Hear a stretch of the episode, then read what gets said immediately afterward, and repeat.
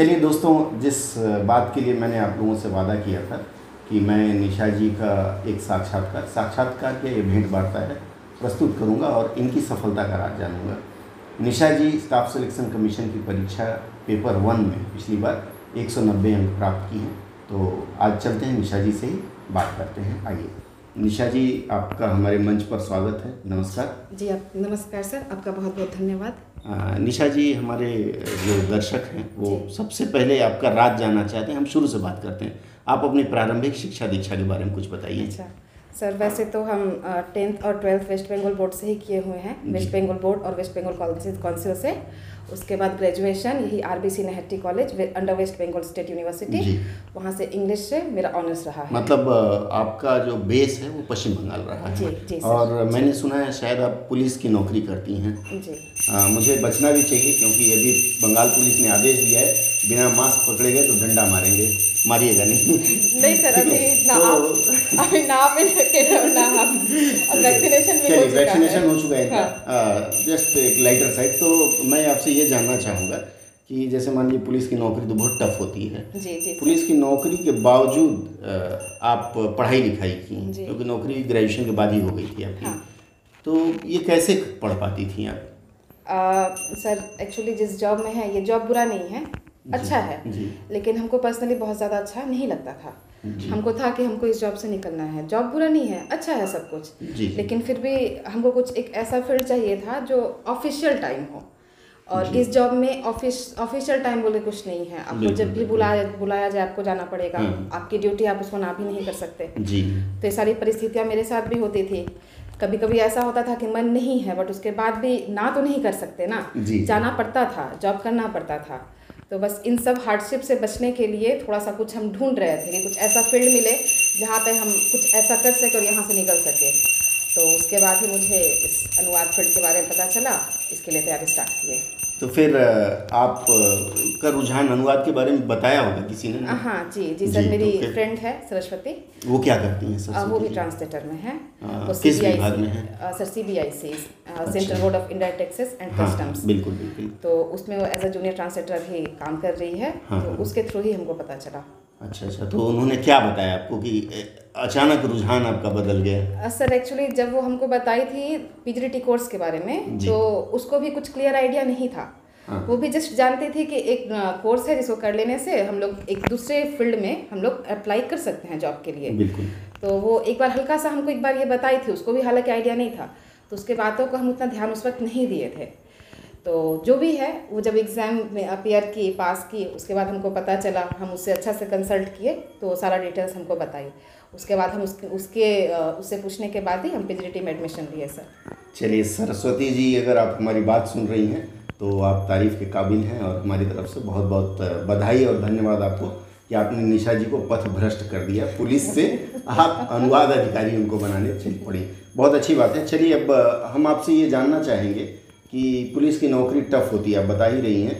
तो इतनी कठिनाई में भी आप सामंजस्य कैसे बना लेती थी नौकरी और इन दोनों में? सर, नौकरी और दूसरे फ़ील्ड के लिए तैयार करना। ये दोनों एक साथ कैरी करना थोड़ा प्रॉब्लम तो होता ही है लेकिन अगर इंसान में चाह हो तो कुछ भी कर सकता है। तो ड्यूटी आवर्स के बाद पढ़ाई कैसे करती थी वो जरा हाँ सर ड्यूटी आवर्स तो वैसा कोई मेरा फिक्स ही नहीं था। हम्म, हम्म। कभी सात बजे भी चले आते थे और कभी अगर रेड प्रोग्राम रहा तो घर आते आते नौ या दस भी बज जाता था। तो इसलिए मेरा कोई फिक्स रूटीन नहीं होता था लेकिन मेरी कोशिश ज़रूर होती थी कि एटलीस्ट सुबह घर से निकलने से पहले एक घंटा हम पढ़ पाए। ताकि हमको ऐसा ना लगे कि आज हम कुछ कर ही कर कर ही नहीं पाए। क्योंकि सर जैसे हम पहले ही बताए कि कभी कभी रात को आने में बहुत ज़्यादा लेट हो जाता था थक के हम कुछ पढ़ाई नहीं कर पाते थे। इसलिए सुबह का जो टाइम होता था हाँ। वो हम ज़्यादा डेडिकेट करते थे पढ़ाई के प्रति। मतलब ये है कि आप तय करके रखी थी कि प्रतिदिन मुझे एक घंटा पढ़ना ही पढ़ना है। जी सर ये ये एकदम डिसाइडेड था मेरा। बिल्कुल अच्छी बात है। देखिए मैं भी अपने दर्शकों को पिछले कई वीडियो में बता चुका हूँ कि आपका समय निश्चित होना चाहिए। एक घंटा मतलब एक घंटा। रोज़ पढ़ना है शायद आप वही करती थी। हाँ सर। आ, इसके लिए किताबों का भी कुछ आपने चयन किया होगा? हाँ क्या किताब पढ़ी? और मान लीजिए एक घंटे में पूरा ही पूरी बात नहीं हो पाएगी तो वो भरपाई कैसे होती थी? सर मतलब ये ऐसा नहीं होता था कि एक घंटा ही टाइम अगर शाम को जल्दी घर चले आते थे तो पढ़ते थे। जी। और रहा बुक का बात तो मार्केट में बहुत सारी बुक अवेलेबल हैं जहाँ जो हम पढ़ सकते हैं। लोग जानना चाहेंगे हाँ। हालाँकि ये प्रमोशनल नहीं होगा। हाँ। कोई ये ना सोचे कि हम किसी प्रकाशक की पुस्तक का प्रमोशन कर। हाँ, हाँ। आप पुस्तकों का नाम बता दीजिए जी सर इंग्लिश में हम सिर्फ़ एक ही बुक फॉलो करते थे। वो ए के सिंह का एक इंग्लिश का प्रैक्टिस सेट आता है लास्ट ईयर्स का। उस प्रैक्टिस सेट को हम सॉल्व करते थे। वहाँ से ही अपनी कमियों को हम आंक पाते थे कि हम कितना कर पा रहे हैं मेरा स्कोर क्या हुआ कहाँ गलतियाँ हुई क्यों हुई। खुद को आंकने के लिए इंग्लिश में हम उसी बुक को फॉलो करते थे। और हिंदी के लिए? आ, हिंदी के लिए सर हमको आर एस अग्रवाल का बुक प्रैक्टिस सेट हालाँकि उसमें कुछ गलतियाँ हैं लेकिन फिर भी उसके बाद भी एक्यूरेसी एटी परसेंट है ट्वेंटी परसेंट प्रैक्टिस सेट पर ध्यान दें। थोड़ा- पढ़ने के बाद हाँ, हाँ, हाँ। बहुत अच्छी बात है। एक चीज़ मैं और जानना चाहूँगा कि दस नंबर कम क्यों हुआ? मतलब क्या आपको लगा होगा ना कि हमारा ये ये गलत हो गया? सर उसमें से कुछ नंबर तो मतलब एक एग्ज़ाम का प्रेशर होता है उस वजह से ही गलती हुआ है। कुछ मेरे दो तीन क्वेश्चंस इंग्लिश में नरेशन जो कि मुझसे कभी गलत नहीं होता एग्ज़ाम में जाके हम वहाँ पे गलती कर आए हैं। तो आप दर्शकों को ये सलाह देना चाहेंगे कि देखिए आप एग्ज़ाम फीवर या बिल्कुल सर एग्ज़ाम का प्रेशर ना ले। हाँ। एग्ज़ाम में भी बैठे हुए हैं तो अपना हंड्रेड परसेंट दे दे। लेकिन ऐसा नहीं है कि मुझसे नहीं हो पा रहा है नहीं कर पाएँगे। मतलब खुद को हेफाजत नहीं करना है वहाँ पे। जी जी। वही शायद हम कुछ किए हैं वहाँ पे हेफाजत खुद हुए और उसी वजह से। मतलब संयम रखना बहुत ज़रूरी है। जी सर, एक चीज़ और बताइए ठीक है।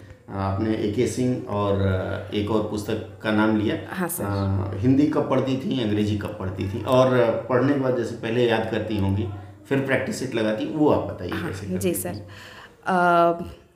इंग्लिश हिंदी के लिए और भी कुछ बुक्स हैं जैसे कि लुसेंट जी जी। लुसेंट का बुक हमको पर्सनली पसंद था। उसमें भी गलतियाँ हैं बट हमको पर्सनली वो कंपटीशन के लिए हमको अच्छा लगता था। तो वो वाला फॉलो करते थे उससे नहीं मतलब ये जानना चाहेंगे हम लोग कि आपका प्रैक्टिस का शेड्यूल क्या रहा है? जैसे मान लीजिए मैं जैसे लोगों को बोलता हूँ कि आप पहले आधा घंटा वो हाँ सर बिल्कुल सब्जेक्ट अगर नहीं पढ़ेंगे तो प्रैक्टिस कहाँ से करेंगे? वो बताइए। सर प्रैक्टिस तो हम सुबह करते थे लेकिन रात को जब आते थे तो मेरी कोशिश होती थी कि हम कुछ नया टॉपिक पढ़ लें।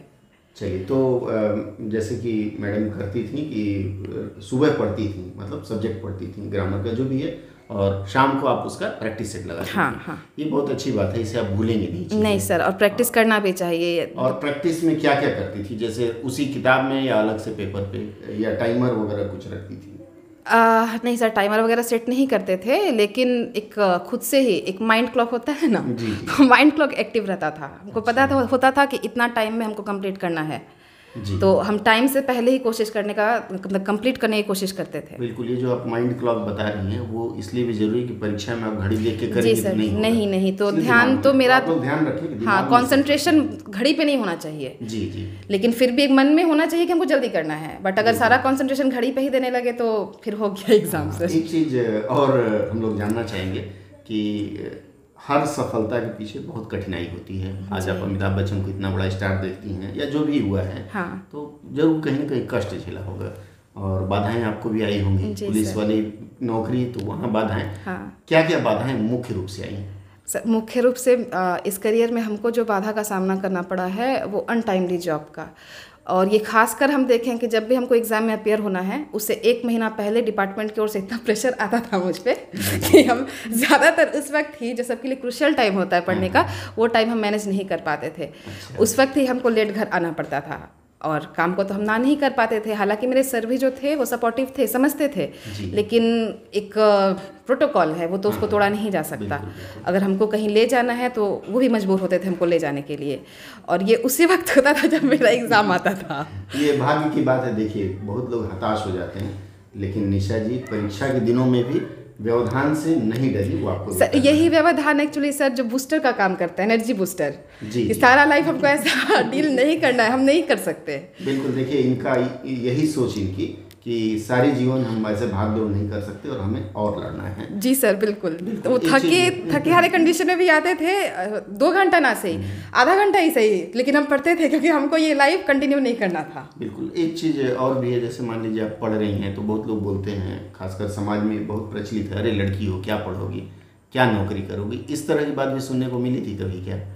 सर एक्चुअली हम जिस परिवार से बिलोंग करते हैं हमको कभी इस तरह का कभी कोई प्रेशर नहीं आया परिवार की ओर से। जी जी। मेरे मम्मी खा पापा खासकर मेरी मम्मी हमेशा से हम लोग बहने रहे हैं। तो मेरी मम्मी हमेशा कोशिश की है कि बेटों की तरह हम हम लोगों को पाला जाए। बहुत सुंदर आपकी मम्मी को हमारी तरफ़ से प्रणाम कि उन्होंने बेटियों को बेटा माना। ज़रूर बताइएगा। और चूँकि मोहल्ले वाले भी कहते हैं अरे का पढ़ोगी शादी ब्याह करो। हाँ सर मोहल्ले वाले तो बोलते हैं तो वो तो उनका काम है बोलना। एक काम से एक कान से सुनो और निकाल दो। हम बस यही करते थे। बहुत अच्छा बहुत अच्छी बात है। अब एक चीज़ बताइए जैसे मान लीजिए बाधाएँ आपने पार की यहाँ तक आई कुछ आपको लोगों ने क्रिटिसाइज भी किया जैसे मुझे याद है कि जिस दिन रिज़ल्ट आया उस दिन सोशल मीडिया में किसी मित्र ने ओपनली कहा कि निशा जी बार बार परीक्षा दे रही हैं और हमारे पैर काट रही हैं।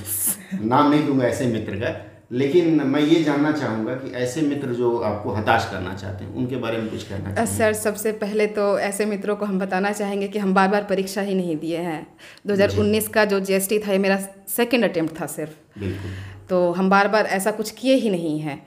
और रही बात सर उस वक्त तक रिज़ल्ट भी नहीं आया था जब हम लोग हम एग्ज़ाम में अपेयर किए थे हमको नहीं पता था। और दूसरी बात कि अगर रिज़ल्ट आ भी जा रहा है उसके बाद भी अगर हम अपेयर कर रहे हैं तो ये तो मेरा पर्सनल मैटर है ना? तो हाँ, इस पे तो मैं आप लोगों को और बताना चाहूँगा जैसे निशा जी कह रही हैं देखिए दो वैकेंसी होती है जूनियर और सीनियर की। जूनियर के लिए क्वालिफाइड थी लेकिन इनका फाइनल मेरिट नहीं आया था।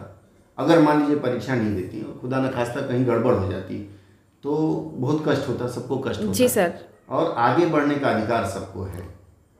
सीनियर अगर ही नहीं मिले तो आपको कोई आपत्ति मुझे नहीं लगता किसी मित्र को होनी चाहिए। नहीं सर किसी को नहीं होनी चाहिए। कोई भी अपना करियर में आगे बढ़ना क्यों नहीं चाहेगा? बिल्कुल सही और रही बात दूसरों का ऐसे हमको सुनने को मिला है कि हम दूसरों का जॉब खा ले रहे हैं खा ले रहे हैं। तो हम नॉर्मल इंसान हैं। हम खाना खाते हैं सर जॉब कैसे खा सकते हैं? बिल्कुल बिल्कुल। ये आप सही कहें। देखिए सोशल मीडिया के जो भी मित्र हैं मैं उनसे यही कहूँगा कि अगर कोई परीक्षा देता है तो उससे आपका जॉब नहीं खाता। आपको कितनी सीट चाहिए? एक? जी सर बिल्कुल। टोटल वैकेंसी दो सौ पचहत्तर दो सौ चौहत्तर दूसरे के लिए खुला हुआ है। दूसरे क्या कर रहे हैं? हमको उससे फ़र्क ही नहीं पड़ना चाहिए। हमको अपनी तैयारी पे ध्यान देनी चाहिए। मुझे तो सिर्फ़ एक ही सीट चाहिए। बिल्कुल बिल्कुल। और तो ये सोचकर आगे बढ़ें।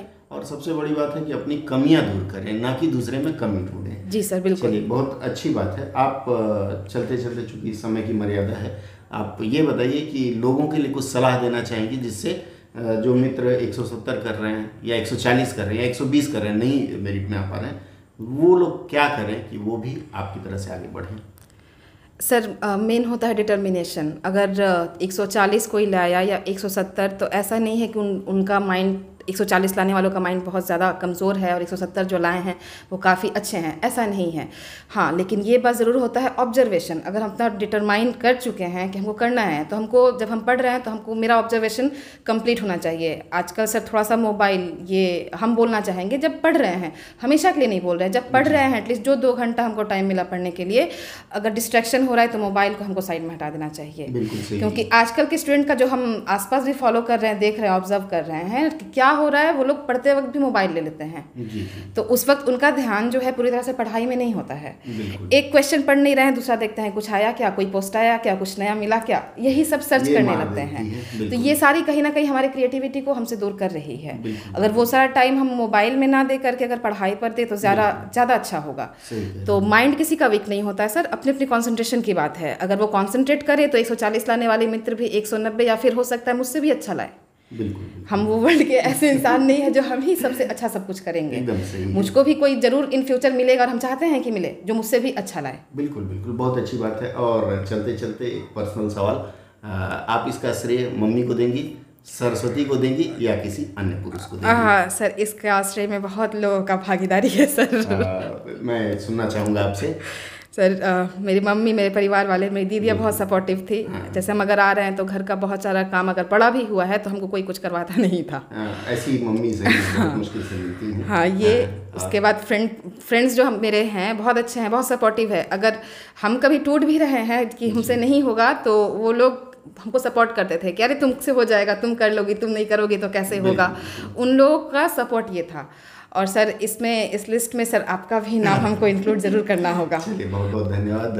हालाँकि मेरे कई मित्र नाराज़ हो जाते हैं इस बात से। नहीं सर पता नहीं वो लोग क्यों नाराज़ होते हैं हमको नहीं पता। पर्सनली हम कुछ नहीं कमेंट करेंगे। लेकिन जो सच है वो तो बोलना होगा ना सर? आप है राजेश सर है दीपक सर है आप लोग का भी गाइडेंस था मेरे पीछे। चलिए हमारा सहयोग सब सदा आप जी सर, जी। और जो मित्र सुन रहे हैं उनको भी मैं सहयोग करता रहता हूँ हाँ जी सर बिल्कुल बिल्कुल। तो- और ये 190 लाने में तो सर बहुत बड़ा क्रेडिट आपका और राजेश सर का है। उनका दिया हुआ प्रैक्टिस सेट सॉल्व करके ही आया है। चलिए बहुत बहुत धन्यवाद मित्रों। निशा जी का नंबर मैं आपको नहीं बताऊँगा। जिसको ज़रूरत है वो मुझसे बात कर लेंगे अपना क्वेश्चन देंगे निशा जी को मैं दूँगा क्योंकि नंबर बताने से डिस्टरबेंस बहुत होता है और महिलाओं का नंबर साझा नहीं करना चाहिए। इसके साथ ही निशा जी बहुत बहुत धन्यवाद आप हमारे साथ जुड़ें। और अगर भविष्य में किसी को कोई सहायता चाहिए तो मुझे लगता है कि आप मना नहीं करें नहीं सर नहीं। अगर किसी स्टूडेंट को मेरी सहायता की ज़रूरत है तो हम उनके लिए हमेशा अग्रसर रहेंगे सर। बिल्कुल। इसी भावना के साथ आज का यह सत्र समाप्त करते हैं। आप सबको हमारा आपको भी बहुत बहुत धन्यवाद। आप सबको भी धन्यवाद। बहुत बहुत